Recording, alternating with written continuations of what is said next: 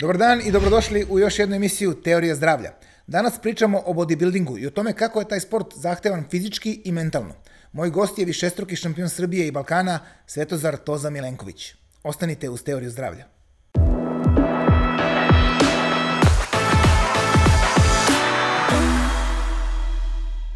Tozo, dobar dan i dobrodošao u moj podcast Teorija zdravlja. Dobar dan i bolje te našao. Hvala ti prvo što si došao, zato što mi je velika čast da, da dođeš u moju emisiju, s obzirom da si imao jako uspešnu karijeru u bodybuildingu, mm. ja, koju sam ja pratio zadnjih 15-20 godina.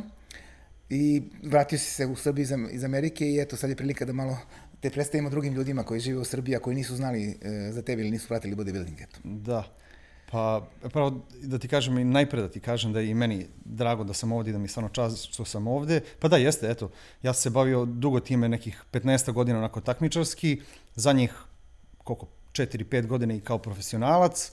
Tu karijeru sam prekinuo 2018. godine, ubrzo sam i odlučio da se vratim kući, što sam i učinio pre nekih šest meseci, sad sam evo tu, počinjem opet neki novi početak i to bi bilo to ukratko tvoj početak će se ogledati u trenerskom poslu, ali tako? Tako je, tako je. Sigurno imaš veliko iskustvo koje možeš da preneseš e, ljudima, s obzirom da si i ovde pravio dobre rezultate, da. radio uh, i sa dobrim, uh, uh, takmičarima koji su, se, koji su ti bili konkurencija. Da.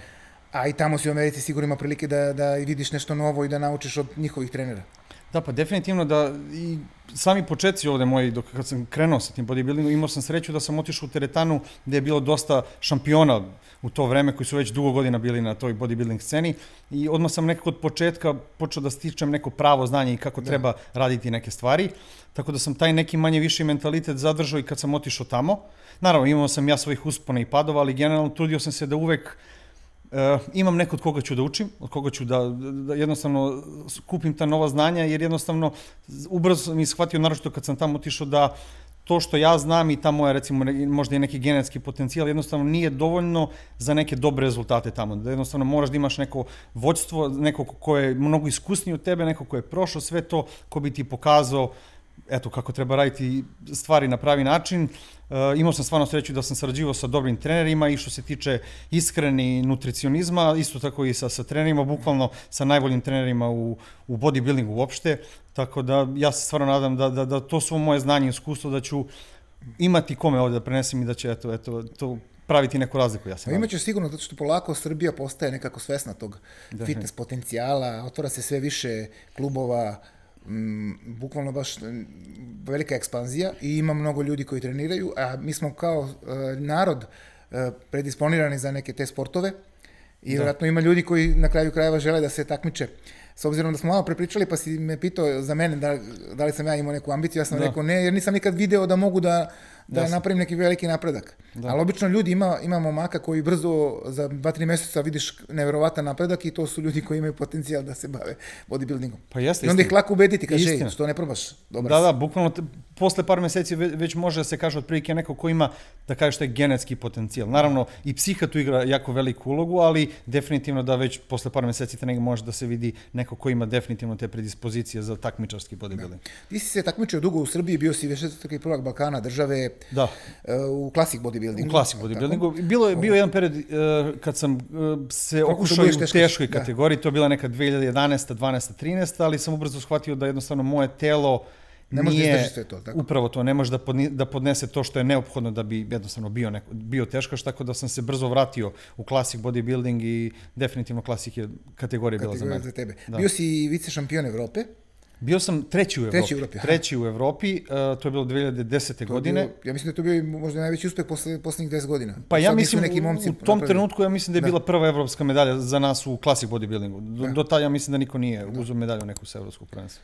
I onda si, e, posle toga si, da kažemo samo ljudima, u Americi napravio si to sjajne rezultate, osvojivši dva puta Arnold Classic. Da, da, da. E, jednom si kao amater, jednom kao profi. Ili si ne, ne, oba puta, oba puta kao, kao oba puta kao, kao amater. A, kao amater, kao amater da. Da, pošto u to vreme kad sam ja baš, to je bilo, ne znam, 2014. 15. 16. 17. još nije ni zaživio taj klasik bodybuilding. Aha, tako. Prvi Arnold Classic, gde je bio klasik bodybuilding ili ti klasik fizik, kako se tamo zove, je bio 2018. godine. Ja sam inače učestvovao na tom takmičenju, ali bio sam osmo mesto, ako se ne varam. To je bilo profil, tako? To je bilo profil, profi, da. da. Da, da. ali generalno definitivno je bila je velika razlika u odnosu na taj izgled koji mi je bio dovoljan da budem prvi na amaterskom, do nekog izgleda koji je bio potreban da bi bio prvi na pro, baš trebalo malo duže vremena da se radi da, da bi, da bi se, stigao da bi se to, da. do tog nivoa. Realno. Da, ti si ovde, posle, odlučio si 2014. da odeš u Ameriku. 2014. Uh, malo i pre toga, ali pre toga. tad sam Rešio si da se oprobaš sa najboljima da. tamo, ali tako? Da, definitivno. Da. Donio si odluku jer ovde si sve, što se kaže, uradio što si mogao. I kako je bilo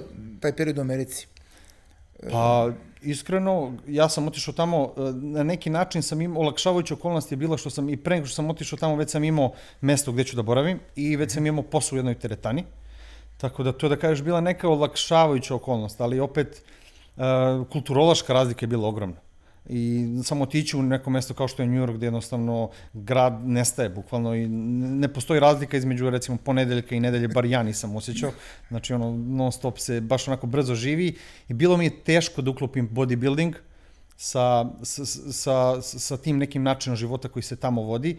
S druge strane, možda sam ja tu malo i grešku napravio što sam možda i malo previše sebi dao pritiska da moram odmah da da gazim nešto. bodybuilding, da. upravo to. Umesto da sam malo sebi dao vremena da osetim gde sam došao malo, da naučim kulturu, da usavršim da. jezik. I, to je definitivno neka moja greška bila, ali eto, izabrao sam znači, da radim sve u isto vreme i uspeo sam da postignem što, što, što, sam, što sam postigao, ali generalno iz ove perspektive sad mislim da mi, trebalo, trebalo mi malo više strpljenja, eto. Da, ti si, da. a ka, si mogao da uspostaviš ono odnos da treniraš sebe da. i da radiš u teretani i da ovaj, pa, se hraniš kako treba i to sve.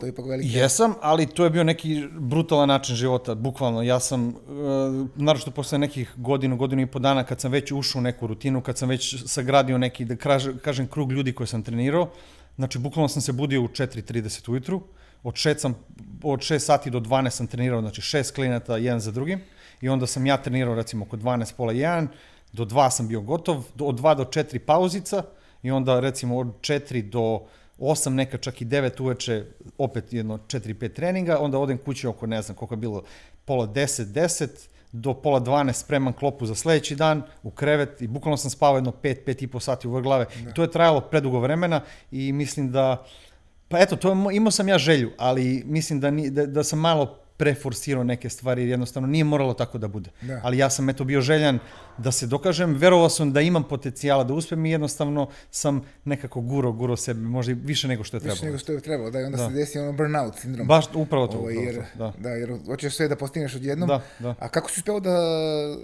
ispoštuješ ishranu dok si sve vreme bio tamo? Pa bukvalno onako, klopajući na nogama. Između klijenata. Između klijenata, ono, bukvalno 3 minuta, 5 minuta, kažem klijentu, sačekaj me, malo ostaćemo malo duže, ono, i generalno nikad nismo ni ostajali, ali znaš, ono, jednostavno moralo je tako, znači s nogu, piletinu, ja sam čekao, čak sam nekad i piletinu stavlju u blender, pa izblendam piletinu, pa samo da mogu da je popijem Popije. i da idem da radim. Znači, snalazio sam se na koji god da, način da. sam mogao čisto da samo bi... da se ispoštuje ono da što treba isprav, da se unese. Ispratio da. to, upravo Jer to je da. veliki e, faktor u bodybuildingu ishrana. Apsolutno, pa, apsolutno. Možda i, mislim, sve je bitno, sve je bitno ali, ali bez iskren, adekvatne ishrane ne vredi. Ne vredi ništa, da. da.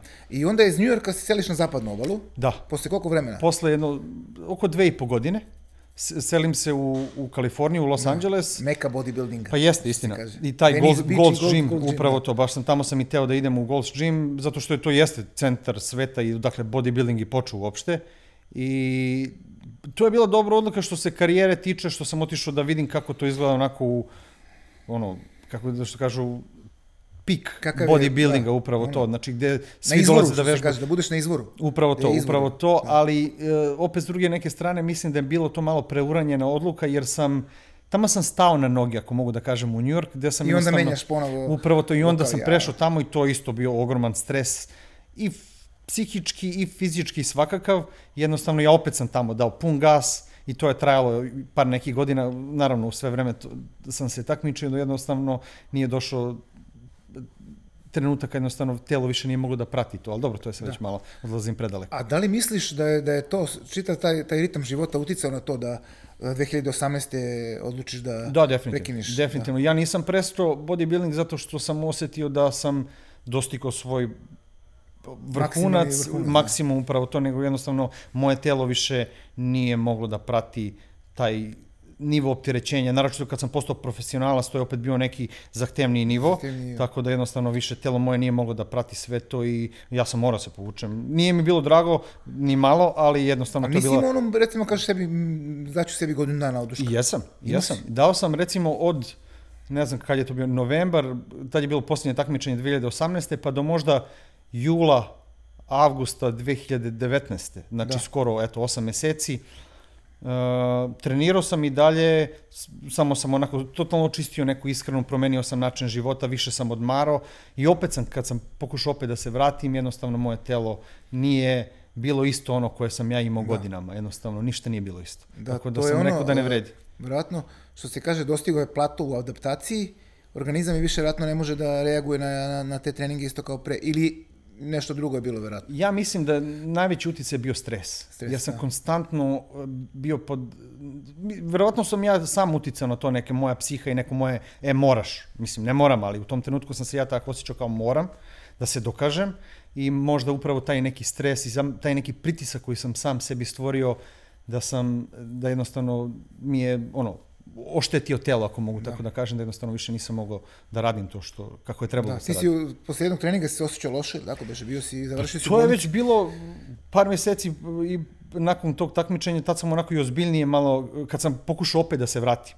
Kad sam krenuo opet da, da se vratim, da treniram onako malo jače i poslije jednog treninga bukvalno odradim noge, nešto mi kao težak sam sam sebi, odem, sednem sa strane, završim trening, sve normalno, ja da ustanem, ne mogu da ustanem.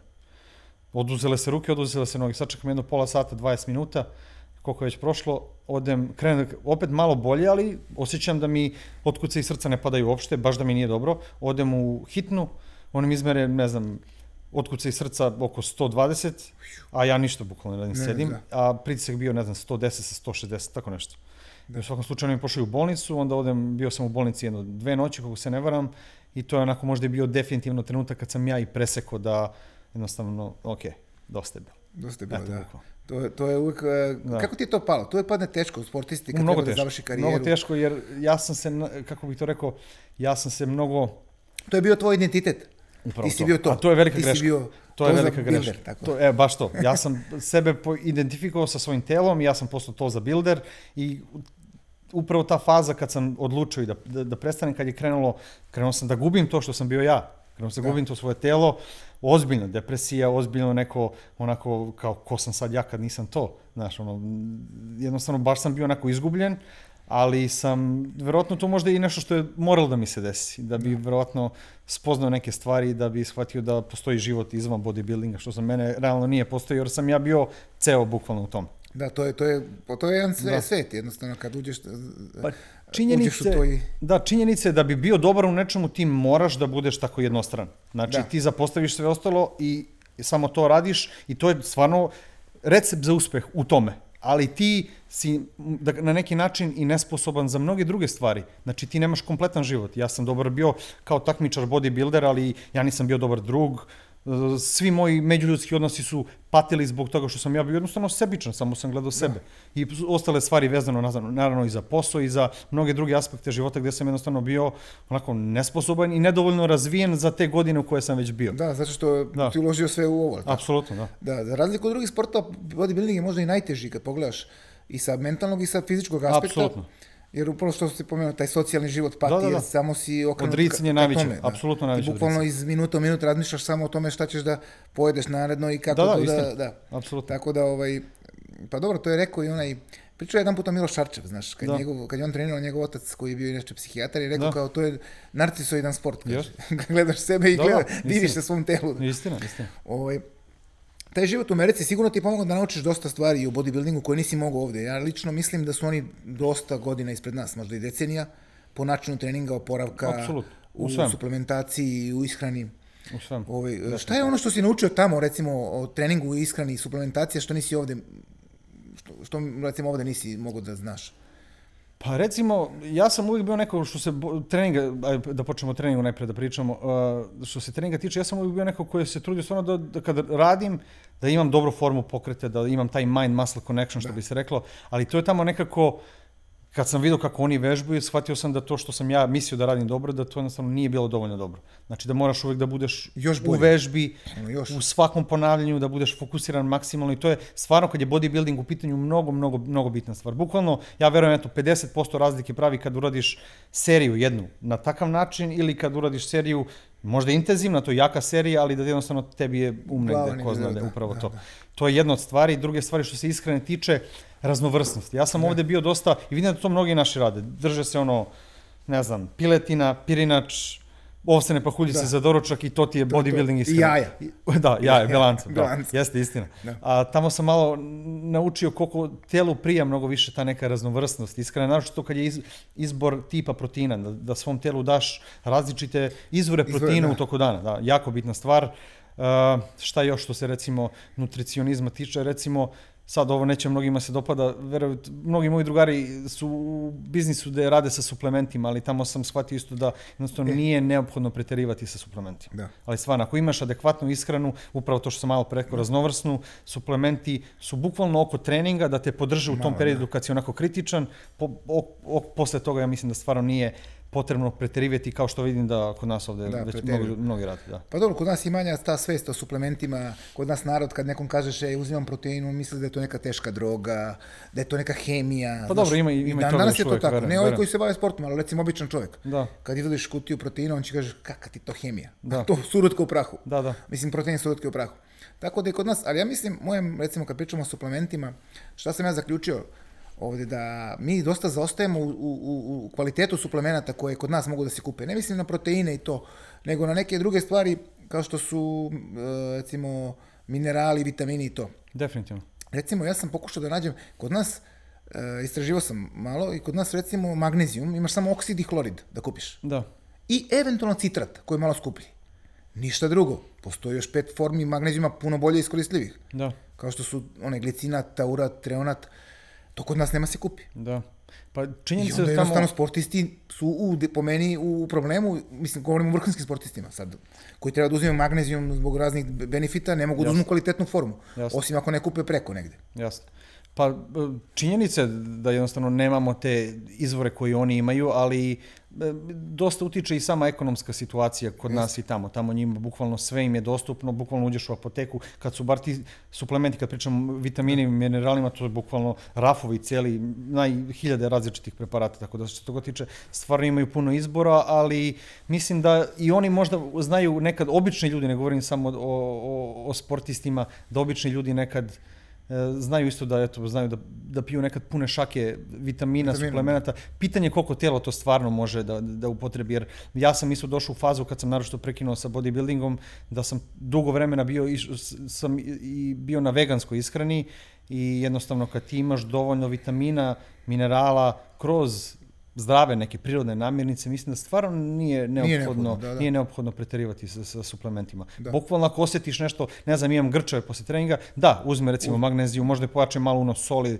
nešto šta, šta iz, izaziva taj problem, ali generalno, ako tvoje telo funkcioniše normalno, mislim da ni, čak nije ni neophodno da, da, da za nekog no- normalnog čoveka koji nema neki Koji nema, da, ekstreman ali ko se bavi ja, potrošnju nekim upravo to da nešto ili do, da. ko trenira, mislim da tad eh, bi trebalo. Da. Dobro, to ja da, sam, ja definitivno, sam to, to, da, definitivno, ali sad probao. ne treba preterivati, to, sam, ne, na to ne, sam ne. mislio, da. Ne treba preterivati svakako. A kad si pomenuo vegansku ishranu, si se takmičio na veganskoj ishrani? Ne, ne, nisam. Samo si ovako probao? Nije, ni- ja mislim da nije, to nije moguće. realno, tako? Da nije realno, možda neko ko je baš gene- genetski toliko nadaren da mu ne treba veliki unos proteina, naročito tog životinskog naravno, ali ja to nisam mogao. Ja kad sam krenuo da se da sa veganskom ishranom, ja sam izgubio drastičnu kilažu bukvalno u roku Da. par nedelja. A šta misliš, evo sad, poslednjih godina je bilo popularno to kao nije neophodno da se hrani tako, sportisti mogu da budu vegani i da postižu rezultate. Da li vrhunski sportisti, ne mislim sad samo na bodybuildere, u drugim sportovima, recimo atletika, sad futbol, da li mogu da budu vegani da, da prave rezultat? Pa moje iskustvo, neko i iskustvo ljudi sa kojima sam ja dolazio u kontakt, naročito u Kaliforniji, tamo ima puno vegana i tamo je stvarno je lako biti vegan, jer stvarno svaka prodavnica je puna jednostavno voće i povrća koje generalno mi ovde nikad nismo ni videli realno. Da. I e, ono što sam ja, što sam ja video, što, što je moje neko iskustvo je da kad su u pitanju sportovi izdržljivosti, apsolutno da. Čak šta više i bolje, mnogo se bolje čovjek osjeća, bolje se nekako, sav taj stres telo trpi bolje, taj neki e, duži stres nego kad, kad, kad, kad se unosi teška hrana.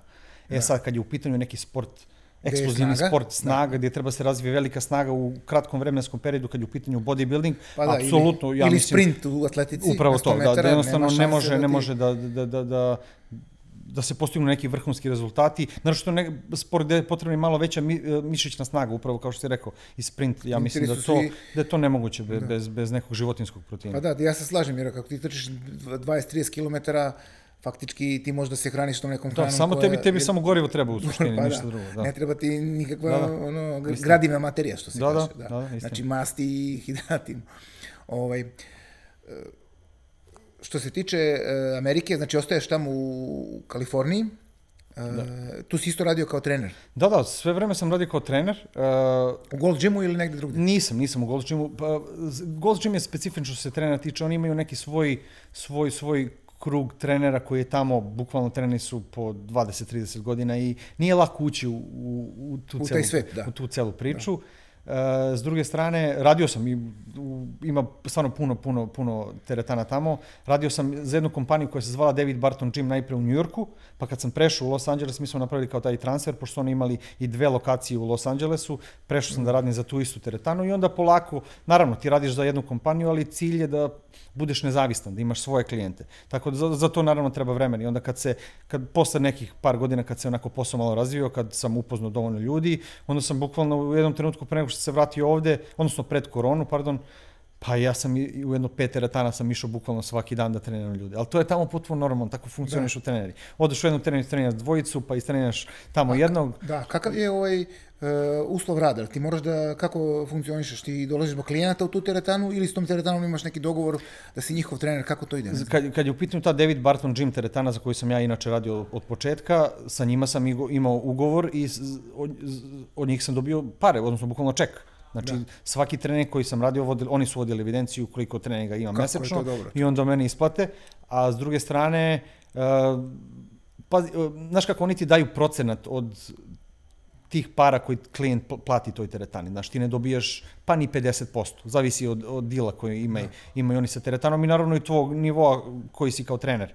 S druge strane, kad radiš sam za sebe, što je onako malo Teže? teže, Jer stres, da- stresnije, da, stresnije, da, stresnije, stresnije znaš, teže, nemaš da. neku sigurnost. Ovamo kad radiš za tu teretanu imaš i možda i opciju za neko zdravstveno osiguranje, socijalno osiguranje, šta već, a ovako si nezavistan, malo je teže, stresnije, ali, Ali činjenice je da, da više novca dolazi. Da, da. da. I nekako se izgradi se neki dublji odnos sa klijentom. Bukvalno ti postaneš njihov najbolji prijatelj i znaš sve stvari o njima i to neko, izgradi se jednostavno dublji, drugačiji odnos sa klijentima. Da. Da. Ali si morao da imaš neku licencu tamo da polažeš nešto? Uh, Ili si du- samo pro kartom mogao da... Pa pazi, što se pro karte tiče, nikad to mislim da nije pravilo neku veliku razliku, jer generalno tamo u Los Angelesu naročito su svi živi profesionalci. Tamo nije sad neka stvareno kao ja sam profesionalac, tamo imaš koliko hoćeš profesionalaca. Tamo je, ako si Mr. Olimpije, tamo si već nešto, znaš. Ali dobro, ti vjerojatno tada ne bi ni držao trening. S druge strane, pa pazi, ne- ta licenca koju sam ja već imao ovde, e, apsolutno nikad mi niko nije pravio apsolutno nikakav Jel to problem. je IFBB ona? Da, da, Da, to je IFBB. Organizacija. Da, da. E, postoji još jedna asocijacija ISSA, koji i ovde može online da se završi. Ja sam i tu e, odradio njihovu edukaciju. Stvarno? Može? Da, dok nisam, dok nisam, ali to je bukvalno to može svako završiti za 4 do 6 mjeseci, ne znam koliko traje. Onda sam pri kraju, pre nego što sam bukvalno vratio ovde, malo pre sam ti to spomenuo, da sam odradio i neki kao napredni kurs za pilates trenera. Da, da, da. Kad sam shvatio da moram jednostavno malo da proširim svoje znanje vezano za, za jednostavno teo sam da, šira, da treniram neki drugačiji malo tip ljudi, Jeste, kako da. bi Jer rekao. ne mogu sve, svi da, da rade baš Da, samo isti s trening. tegojem Da, teretani. apsolutno, Znači ima neko ko apsolutno. voli Da, neki da. drugi trening. Jednostavno, shvatio sam da, naročito kad sam prestao sa tim bodybuildingom, da to moje znanje koje sam imao u bodybuildingu jednostavno nije bilo dovoljno da budem i dovoljno uspešan kao trener, tako da sam morao stvarno da učim i malo i o funkcionalnom treningu, treningu snage, kažem taj pilates, tako da jednostavno neophodno je i da ne samo da, da stvarno da se trudiš i da ti praktikuješ to i da radiš te stvari da da bi jednostavno znao da preneseš to drugome nekom ko, ko, ko bude Pa da, došao mnogo kod je da teže, znaš, kad e, treba da nekog da treniraš. Da. Ja, ja, ja to imam ono, e, u stvari to je stara poznata, nisu svi takmičari u bodybuildingu Istina. dobri treneri. Istina, istina. Jer ti kad apsolutno. treniraš sam sebe, ti vidiš Istina napredak, ti si, imaš potencijal i sad ti treba da treniraš nekog ko nema nikakav potencijal pa da mu nešto, moraš da znaš malo drugačiji pristup. da I da. tu, tu si baš, baš, baš si to lepo rekao, jer gledajući ja, ljude sa koji sam ja t- e, radio, najbolji treneri su oni koji nisu Bili uspješni ako pričamo konkretno Da. o bodybuildingu, koji nisu dospe, postigli nešto u bodybuildingu, ali su se stvarno trudili, jer jednostavno možda nisu imali dovoljno dobre, dobru genetiku da, Da. uspeju, ali su se Ali su trudili znali. na sve moguće Da- načine da da, sa- nauče. upravo to. Da. Ti ljudi su upravo stvarno najbolji treneri. Ali imamo i jedno koji je uspešan bio, Vladica Jovanović. Da, On je da, bio da. uspešan i dobar Vladica- trener. I dobar je trener. Dobar jeste. trener, da. Vladica je uvek, i on ima malo drugačiji mentalitet. Od svih nas bodybuildera, Vladica je nekako bio onako što bi kažu entrepreneur.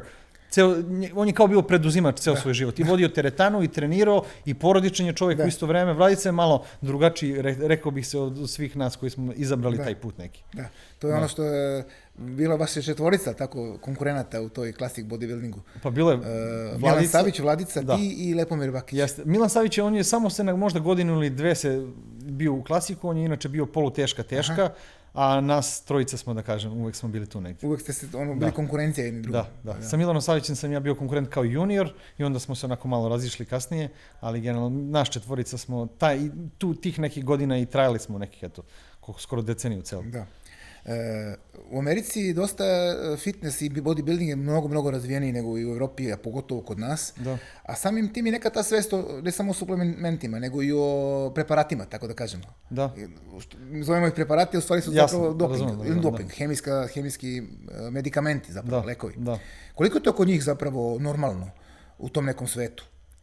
Pa, e, recimo, I pri, prihvaćeno, znaš, ili kod nas kad neko, ja, ovo je, znaš, Pa, Koristi se, apsolutno se koristi. Jako puno e, rekreativaca koristi, svakako kao i kod nas, samo što je nekako kod nas to malo dostupnije i nekako se otvorenije priča. Kod nas? Sedim u kafiću, čujem neki momci kako glasno pričaju za stolu.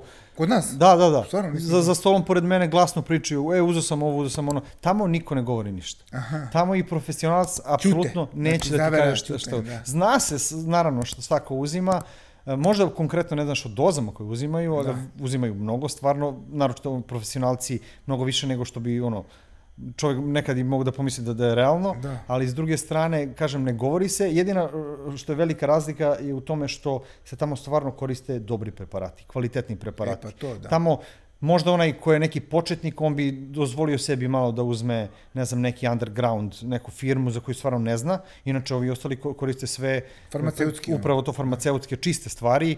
Jako puno se koristi recimo taj hormon rasta koji ovde kod nas možda ranije je bio, sad ja nisam više siguran. Kod vas je teško dosta dostupno, nedostupno, upravo skup to. je mnogo. Skup je dosta Da. i cena je tamo stvarno e, velika, u odnosu i na njihov standard je dosta skupo, ali generalno e, ljudi će radi uzeti i manju količinu kvalitetnijeg hormona nego da, da, da uzima ne, nešto jeftinije, veće količine. Da, znaš, da, da. tako da ja mislim da je to neka od stvari koje tamo stvarno onako ljudi, taj hormon nastaje, čak i rekreativci po teretanu vidim da, da uzimaju To, stalno. to, to je kod njih ono što se ćuti se, ali se prećutno zna šta se radi, jer znam da i u Hollywoodu e, glumci, reperi Da, da, i muzičari uzimaju Da, da, da. e, te hormone nasta da Pa- bi izgledali onako. Celo telo se oporavlja brže, nije samo što se izgleda tiče, celo telo se nekako oporavlja brže, bolje se osjećaš, koža ti se nekako promeni. Čini mi se i da ti manje vremena te, treba i za san. Znači nekako si možda i mentalno malo oštriji onako. Čini se da radi mnoge dobre stvari, e sad, to je onako malo i neki... Da li on ima i ef, bočne efekte? Mislim, hormon raste, to je prirodna substanca. Pa to je, ja mislim da možda na tome. duže staze, naravno u većim količinama apsolutno da ima. E sad, na nekim, sa ne, u nekim manjim dozama i da se uzima periodično, mislim da, da, da ne mora da ima neke, neke side effects, neki nus Da. efekat, ali generalno to opet zavisi i od individue, znaš. Ako neko ima nešto možda maligno u telu, definitivno ne bi trebao da ni da pomišlja, da, pomišlja da uzme da. nešto, naravno, ali generalno mislim da ne bi trebao da ima neki, neki loš efekat. Čak šta više, može samo i da, da bude dobro. Da, da bude dobro. Pa da, ja sam, bio mi je gost Miloš Šarčev ovde, Da, pre dve, tri godine. Ovaj, nije bila ova forma emisije, više smo pričali ovako kao intervju, on, im je, on mi je rekao tada da je on e, apsolutno po, podržava da ljudi preko 45 godina uzimaju medikamente u smislu testosteronske Da. zamene. Upravo Jer jednostavno da. Da, nemaš više prirodnu proizvodnju. Kaže za mlađe ne, ovi koji su rekreativci ne, ali ja podržavam, kaže za ove koji su normalni ljudi, ali imaju preko 45 godina. Da, i to definitivno praktikuje stvarno puno njih i to se jednostavno i vidi se...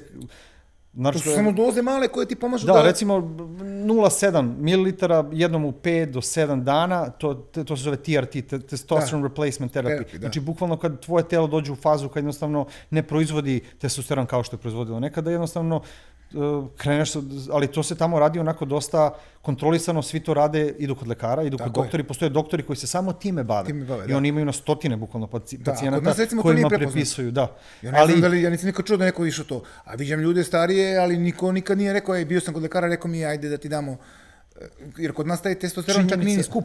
Pa nije, verujem, verujem da nije, ali jednostavno kod nas još to nije zaživelo. S druge strane, malo je i taj neki način života tamo, ja mogu da pričam eto i o New Yorku i o Kaliforniji, to su jednostavno bogate zemlje. Ljudi imaju para i drugačiji se neki način života živi, naročito u toj Kaliforniji, u Los Angelesu, da jednostavno ima i malo više te suete i znaš, bitnije kako izgledaš možda i u tim nekim 50. i 60. godinama, Da, da, da. da i dalje je bitno kako izgledaš, tako da tamo uopšte nije redkost da vidiš neko ko ima 65-70, dolazi u teretanu svaki dan, a ti mu ne bi dao 50 realno. Da, da, Razumeš? da, da. Jednostavno da taj testosteron stvarno pravi veliku razliku, ali to je opet i možda i malo i povezano sa tim nekim načinom Načinom života, života, koji jeste. se tamo vodi. Da. Pa dobro, ja sam, e, meni često iskaču reklame na, na internetu, ono kao fit after 50. Da, Onda neki lik da. koji ima 60 godina, koji je ono izdefinisan, Da. kaže evo ja vežbam, ja kažem čekaj bre, pa nemoj pričaš tu priču.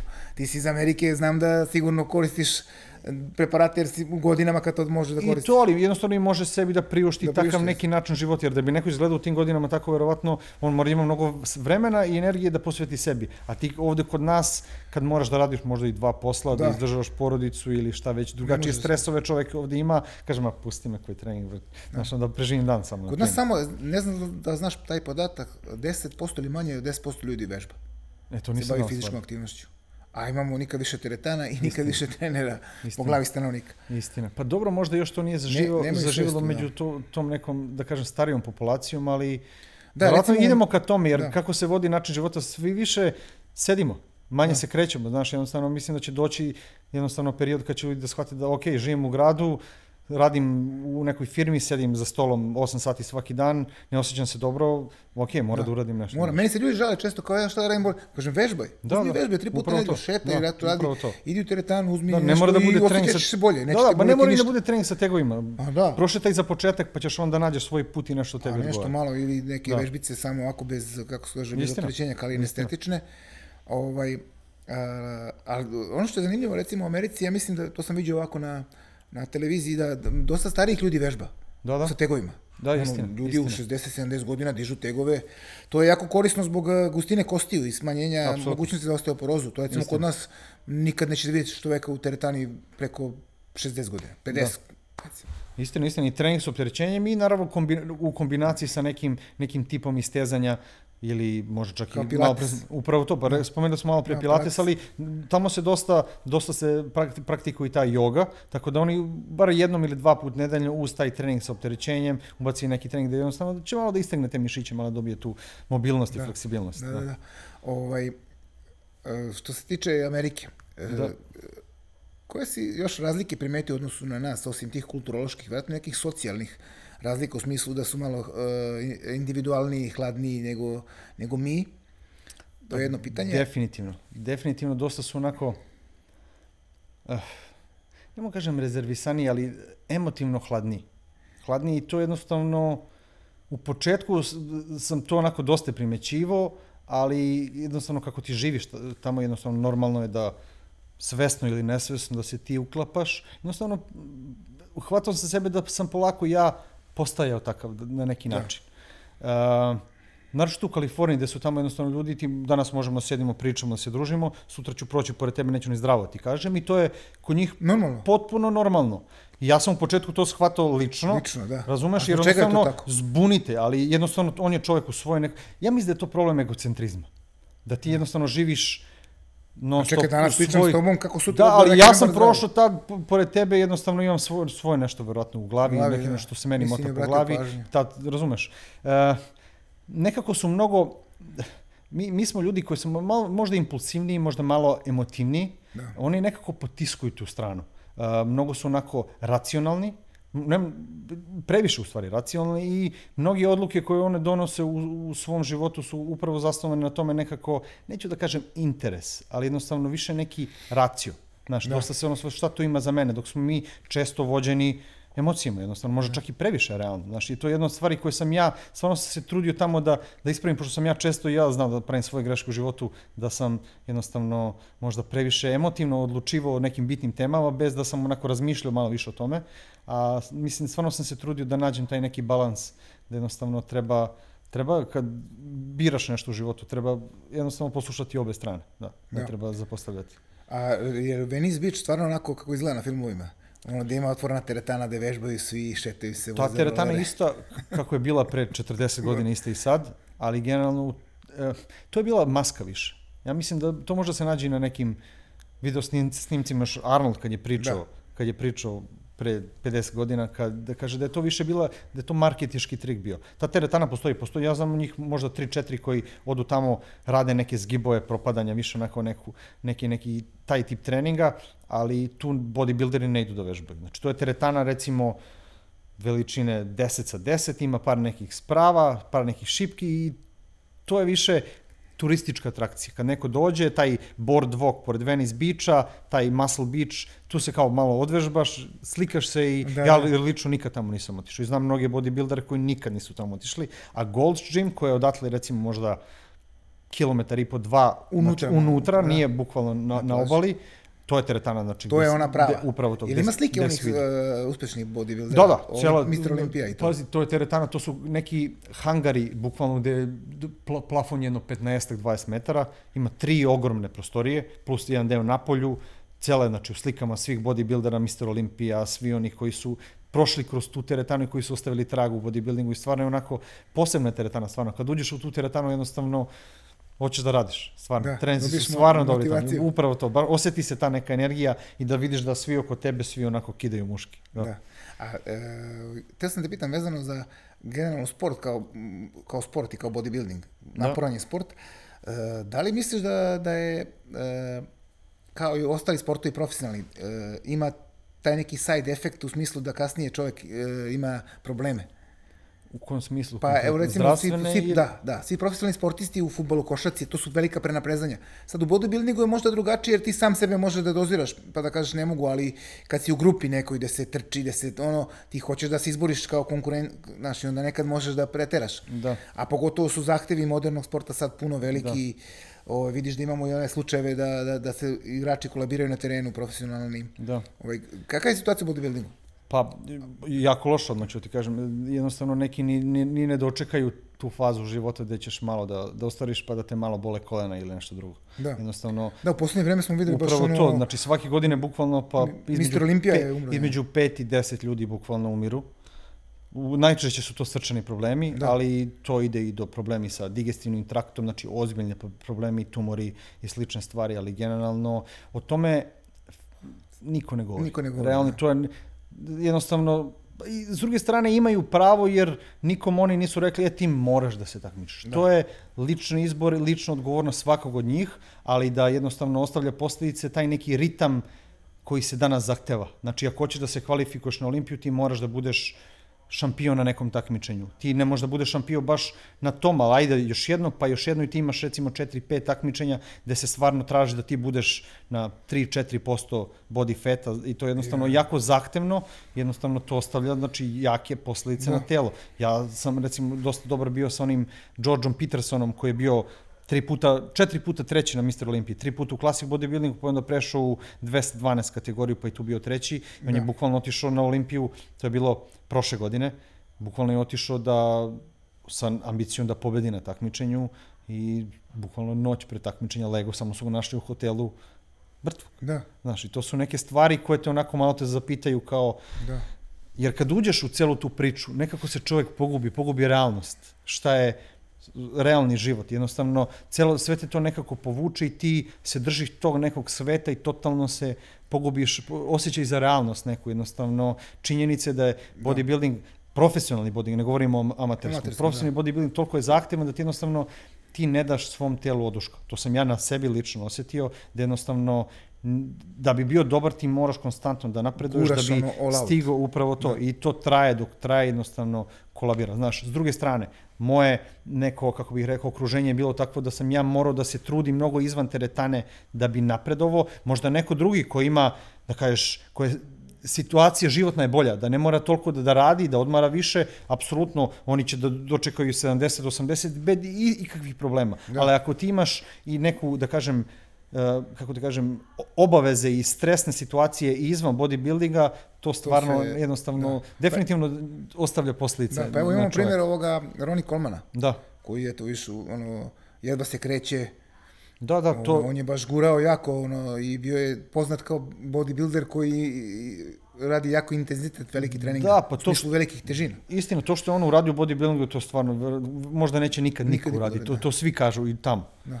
Da tih godina kad je on bio najbolji, baš ono, kad kaže, kad se on pojavi, svi onako stvarno pogledaju kao, kao da je neki Ivan Zemalja. Da, kad se pojavi, odmah, odmah gledaju, odmah shvate da je to takmičenje za drugo da, mesto. Da, kao ko će da bude drugi. ko će da bude drugi, da. istina. Ali to što je on radio, to jednostavno nije moguće bilo da jednostavno da prođe bez posljedica. Posla, da. Ja sam vrlo siguran da je on neko ko je apsolutno bio svestan toga i da verovatno ništa ne bi promenio. Pogledajte njega sad, on sedi u invalidskim kolicima i radi neki biceps pregib, da. neko prednje letenje za ramena, on da. čovjek nestaje. E, s druge strane, sad kad smo se već uhvatili teme zdravlja, mislim da tu ima i onaj aspekt, to je neki mentalni, psihički aspekt. E, to, uh, je to da znaš kako, ja sam dosta razmišljao o tome, naravno u toj fazi kad, kad, kad sam prestao se bavim time, rekao u fazonu šta je to što čoveka tera da, da pati ali onako svojevoljno da pati. Što ti to moraš da trpiš, ne znam, staviš 250 kg na leđe i da radiš čučnjeve, okay. da se lomiš bukvalno, da trpiš gladan, da ne spavaš noćima. Šta je to što čoveka tera da to radi? To nije ništa zdravo, ja mogu to slobodno da ti kažem. Znači ti koji su stvarno najbolji u bodybuildingu, moraš da imaš u sebi potisnut, neću da kažem neku traumu, što verovatno često puta jeste, ali neki gnev ili neku ljutnju. Ne možeš da kažeš da ti imaš motivaciju da stavim kao što je Koleman, recimo, ne znam, šest nedelja pre takmičenje, 400 kila na mrtvom dizanju. Jel da. to neko, kao je sad sam, probudio sam se ujutru, lepo se osjećam, idem malo u teretanu, pa ne, to je neka ljutnja, to je neka to je ozbiljna energija, upravo ne, to da čovjek potiskuje u sebi, ali ispoljava kroz to. kroz to. Tako da ja sam to primetio često u mnogim u mnogim ozbiljnim bodybuilderima, na kraju krajeva i u sebi, jer sam i ja imao svoje neke stvari koje sam ja ispoljavao kroz treninga, ovako inače u životu potiskivo, tako da taj neki mentalni aspekt vidim da je isto jako bitan, da nije samo pričamo o zdravlju kao telesno zdravlje, telesno recimo, upravo mental, da. mental, mentalni aspekt jako bitan i na kraju krajeva često ljudi koji izaberu bodybuilding, izaberu ga upravo zbog toga nekog bega jer ti kad se baviš bodybuildingom, kao što smo rekli, ti moraš da budeš all in, ti si ceo u tome. Da. Ti onda ne obraćaš pažnju ni na stvari izvan, izvan sebe, niti na stvari koje se dešavaju u tebi. Nego znaš da ti možeš da skuvaš klopu, da spakuješ to, da treniraš, da treniraš ljude, ti nemaš mnogo vremena da razmišljaš realno. Ja. I to je isto neki način jedna, jedan vid bega od, od, od nekih stvari sa kojima čovjek definitivno treba da se suoči, da se, da se pogleda da. u gledalo na neki način. Da se, pa to je to, to suočavanje sa somom. Da, da. Samim da. sobom je najbitnije, istina, da ti istina, pogledaš da, istina. da, da kažeš ono, realno, sagledaš sebe. A koliko je ta, tebi ishrana ta padala teško? Uh, sad neko kaže, to je ono što se kaže ta bodybuilderska dijeta, ali to je zapravo čista ishrana, kad pogledaš, to nije toliko, ovaj, odnosno čistije nego što se hrane ljudi obično. Definitivno. sve što je onako... Definitivno kvalitet. jeste, bolje nego, da kažeš, 90% ljudi koji inače radi, ali generalno u kontinuitetu taj, ta količina proteina nije dobra. Kiseli telo. Da. Jednostavno... Znači, misliš da, da ima to... to apsolutno, da. apsolutno. S druge strane, i sam taj kvalitet namirnica uh, mora da bude dobar. Recimo, ja kad sam se preselio najpre u početku u Njujorku, pa kasnije u početku u Los Angelesu, ti ne možeš, tamo imaš izbor da kupiš piletinu koja košta 2 dolara po funti po poundu ili da kupiš onu koja košta 10-12, koja je kao organska, I to stvarno pravi razliku. Ti kupiš onu jeftiniju, naravno, razumeš, da. dalje se boriš u životu, tražiš neki svoj put. U svakom slučaju, e, ta piletina verovatno puna nekih antibiotika, puna nekih hormona rasta ili šta već daju toj, toj, toj pilini. Tako da, znaš, ti u suštini jedeš čisto, a... Ali A Pitanje je šta da li, je, da li jeste. Jer ja sećam se kad sam otišao tamo, posle prvih nekih mesec dana, nisam, nisam promenio iskreno, jer, jer sam samo to što sam inače ovde jeo, ja sam se naduo, sam se bio celo. Bolestan nikad nisam bio. Ali to je zanimljivo. Nikad nisam imao ni, naz, ni nazeb, ni grip, neku prekladu, apsolutno nikad ništa. A stvarno sam se cedio se, što bi se reklo onako. Tako da mislim da, da to je jedno od stvari, ti kao misliš da jedeš zdravo, u stvari da li, šta tu ima u, u tom mesu ili šta već, ali generalno ako već pričamo o nekoj zdravoj ishrani, ja mislim da ne treba preterivati sa mesom, možda riba neki bolji čak izbor, izbor proteina, S druge strane, jako puno voća i povrća, to je, to je osnov. Ja mislim da čak i naš digestivni trakt mnogo bolje napravljen da vari upravo taj tip, taj tip namirnica nego, nego, nego li neko meso. Da. Apsolutno, ne kažem da ne treba jesti meso, treba, ali kad nema ništa. Dobro, ali voće nije dozvoljeno u toku priprema. Dobro, ako pričamo o bodybuilding, iskreni da. definitivno nije, nije, ali definitivno jedna stvari koju ja recimo nisam radio dok sam se spremao, nisam jeo dovoljno povrća. Kasnije jesam, ali to se sve upravo to nagomilavanje samo, znači mesa, mes, meso, meso, riba, jaja, uh, šta smo, ono, pirinač, osnovne neke stvari, jednostavno, kako bih ti rekao to, Jeste. zasiti se telo. Zasiti se telo jednostavno i možda čak na kraju krajeva ni, ni, ni ne daje jednostavno tvoje, tvoje telo ne izvuče sve te nutritivne, nutritivna svojstva iz hrane koje jedeš ako preteruješ jednostavno u jednolično ishranu. Jeste, zasiti se. Evo, telo, pričao sam ja sa Zoranom Jovanovićem, znaš da. ko je? Da, da, kako Zoki, ne. Zoki je legendarni bio. glumac i legendarni je legenda, da. bodybuilder i onda znam ga ja, dobro, pričali Zoki. smo i on meni kaže, vidiš, ja sam kao osvojio preko 500 medalja da. na ovim takmičenjima tu kod nas, ali kaže, da. ni za jedno takmičenje se nisam spremao isto sa ishranom.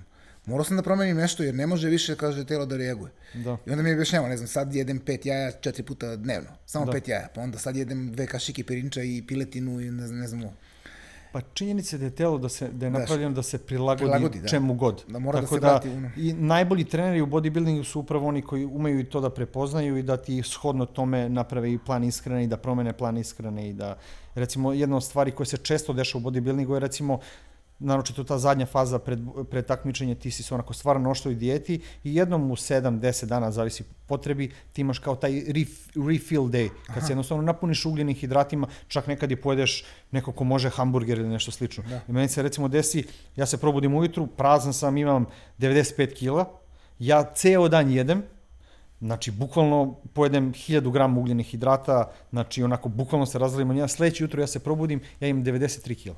Da.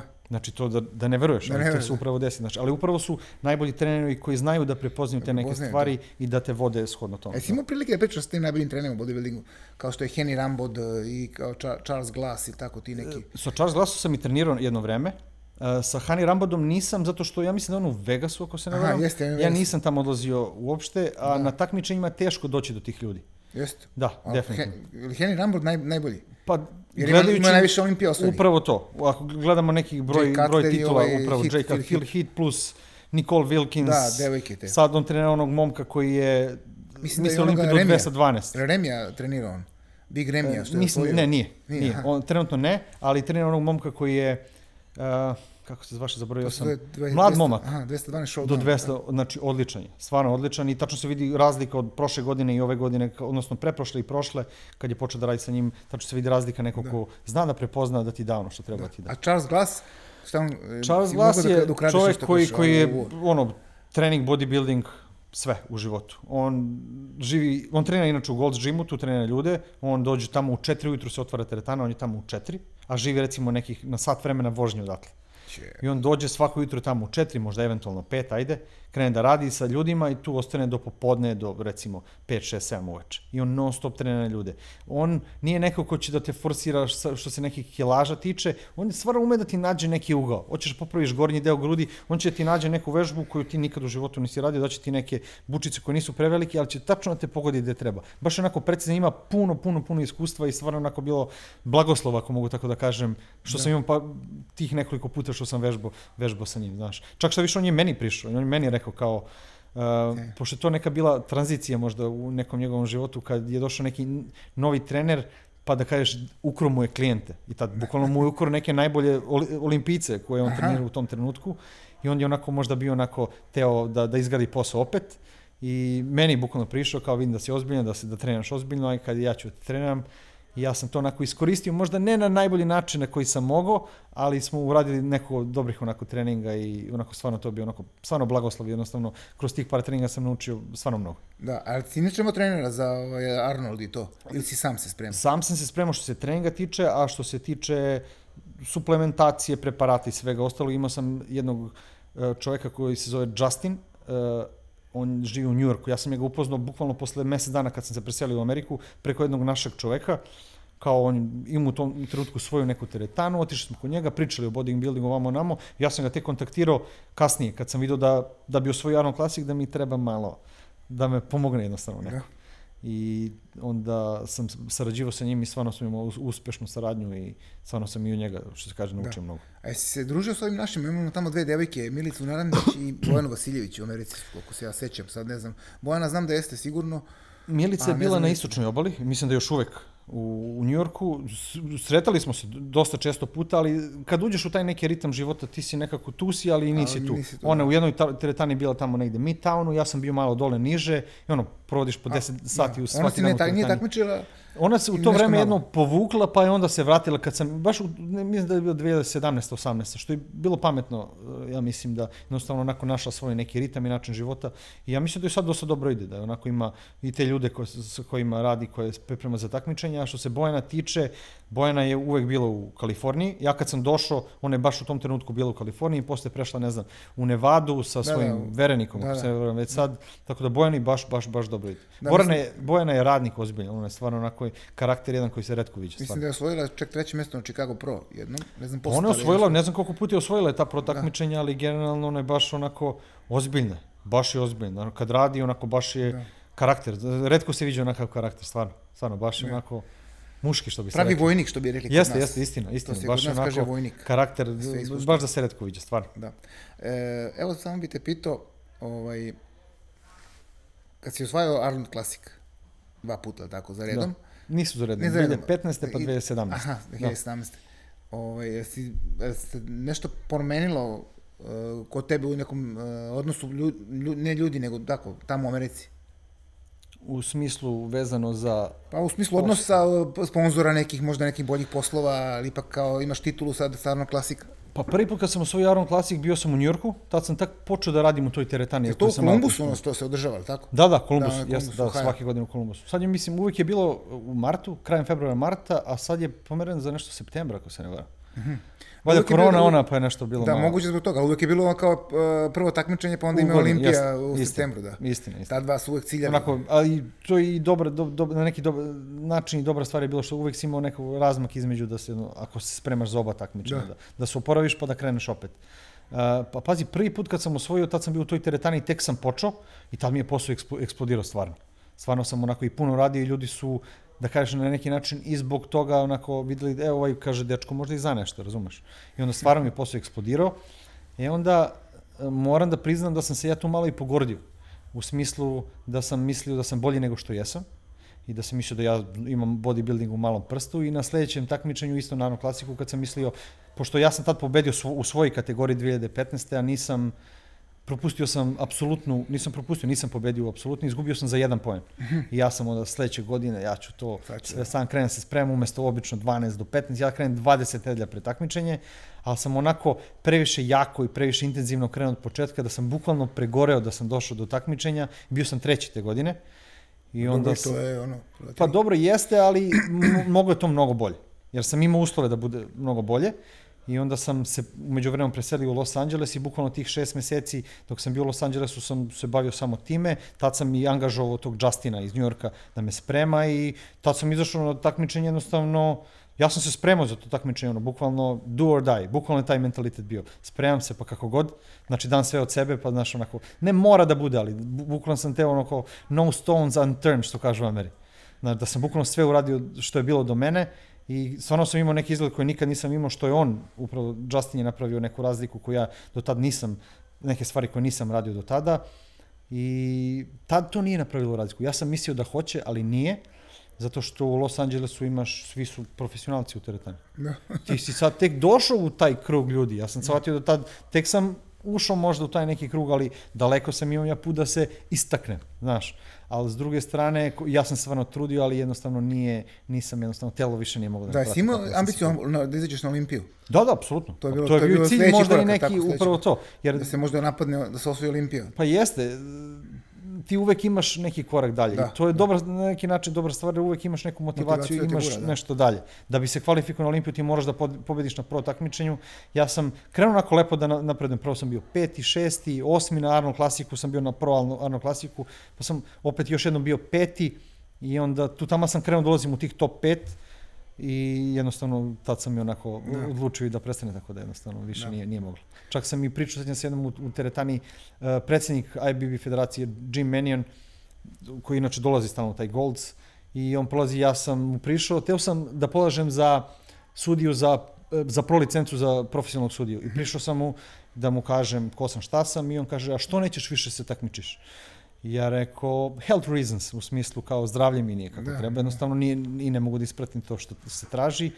I on mi je rekao, good, you're smart man, kao, dobro je, pametan si, jer većina Nastavi. nastavi upravo tu I i, onda, odvede se u da, neku situaciju neku da stvarno, situaciju. da nema više nazad na kraju kraja. Da, da, Da. ti si dobro procenio ono, i rekao si sad ću nešto drugo da... Pa osjetio sam u kakvom stadijumu je bilo telo. Da. Jednostavno, tu više nije bilo, da, znaš, shvatio sam da sam došao u neku A koliko fazu. ti je trebalo vremena da shvatiš da je to to i da, jer obično posle toga čovjek ne može da prihvati odmah to.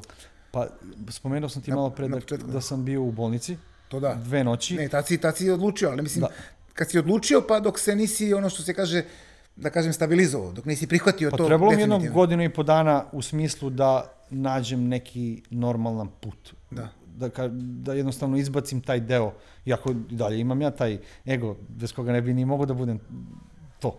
Ali generalno, stvarno mi je trebalo jednostavno da radim mnogo na sebi u smislu da, iako ja možda sam mislio da sam uvijek bio i miran i skroman i tih, da sam bio mnogo egocentričan i mnogo sujetan. Da. I to je možda neki bio najveći, najveća moja neka unutarnja borba da jednostavno da se iščistim od toga i da jednostavno nađem neki zdravi normalni put i da, da prihvatim da jednostavno da to više neću da radim i da postoji život izvan toga, eto, ništa drugo. Da, a da, dobro, to je uvijek najteže svim sport, sportistima kad završe karijeru, znaš. Pa jeste, to Šta da rade sad, kao ko istina. čime se bavim i onda uvek su navikli. A dobro, ti sad možeš da, da, da kažeš, budeš uspešan trener kao trener. Da možda kao trener ostvariš nešto što nisi kao lično u bodybuildingu i da to bude neka tvoja motivacija. Upravo to i znaš kako, ja sam, eto, taj moj put je bio neko, dosta sam ja i bio sam i dosta sam neke odluke morao da da, da, da, da pravim sam i često su to bile pogrešne odluke. Mislim da, da neko ko hoće da postigne taj neki malo veći nivo, bilo u amaterskom, bilo u profesionalnom bodybuildingu, moraš da imaš i neko ko će da ti pomaže u životu. Ne samo Da. Šta ću da jedem, kad ću, nego jednostavno da ti pomogne malo kad biraš neke stvari u životu, da izabereš prave odluke, da bi mogao da stigneš na taj nivo. Jer nije dovoljno samo da, da jer ako ćeš imati ljudi oko, oko sebe, bodybuilding je indi- individualan sport, znaš. E, jednostavno bitno je da, da se prave prave odluke, da jednostavno ne spotičeš samog sebe i da ideš, ako hoćeš da se penjaš visoko na toj lesvici u bodybuildingu, da jednostavno donosiš prave odluke u pravo vreme i da imaš neko ko će stvarno da ti kaže e, to je za tebe, ovo nije za tebe. Od ovih ljudi ćeš da se skloniš, a sa ovih, ovih će da se držiš i oni će da te, da te vuku Da, na pravu stranu. Da, a, To bi bilo to otprilike. Pa dobro, da. Evo je jedno pitanje malo za kraj da ti postavim. Da li sada vodiš računa o ishrani ili si malo dao oduška sebi? S obzirom da si bio uvek e, surovi profesionalac. Da, pa pazi, e, vodim računa. Ne merim ni proteine, ni hidrate, ni masti. Uh, jedem, trudim se da jedem čisto, da kad stavim hranu na tanjir da vidim šta jeste. Uh, postim sad često. I to mi je, da kažeš, neki gla, gla, glavna neka vodilja, da jednostavno svake sredi i petka, i petka bude to onako neki, neki veganski e, svaki obrok, ali jedem recimo dosta ribe, jedem pirinač što se ugljenih hidrata tiče, jedem dosta voća i povrća, recimo za večeru najčešće, naročito sad kad je ovako toplije vreme, jedem najčešće neko voće, eventualno neko laganije povrće. I to je bilo to, znači ne jedem ništa sad da, da sam na nekoj strogoj ishrani, Da. ali definitivno se Ali ostalo je jedem to onako što, što mi prije da, dobro. Da, da, ali sam praviš hranu svoje dalje. Sam, da, da, apsolutno. Ja nekako to, ta od- navika je, ja mislim, jedna od dobrih koji, koji sam stvorio za svo vreme, da jednostavno ispoštuješ sebe što se toga tiče, onako praviš sebi sa, sa uživanjem, znaš. Sa uživanjem, da. Tako da onako, kažem, nisam na nekoj strogoj dijeti, ali definitivno trudim se da dam telu svom onako ono što mislim da mu treba. Znaš, ne vodim se ukusom, nego više onako, Da, što se kaže, pravim jedeš izborom zbog namirnica. e, funkcije, ne zbog ukusa. apsolutno. To je rekao. Jay Cutler. Da, da, Jedan apsolutno. Jedan od dobrih citata koji ja volim da, da pomenem svima. Da, da, istina. Tako da eto. To hvala ti puno na gostovanju, mislim da je bila jako zanimljiva priča za naše slušalce i gledalce. Želim ti sve najbolje dalje u životu, nadam se da ćeš napraviti super karijeru kao trener.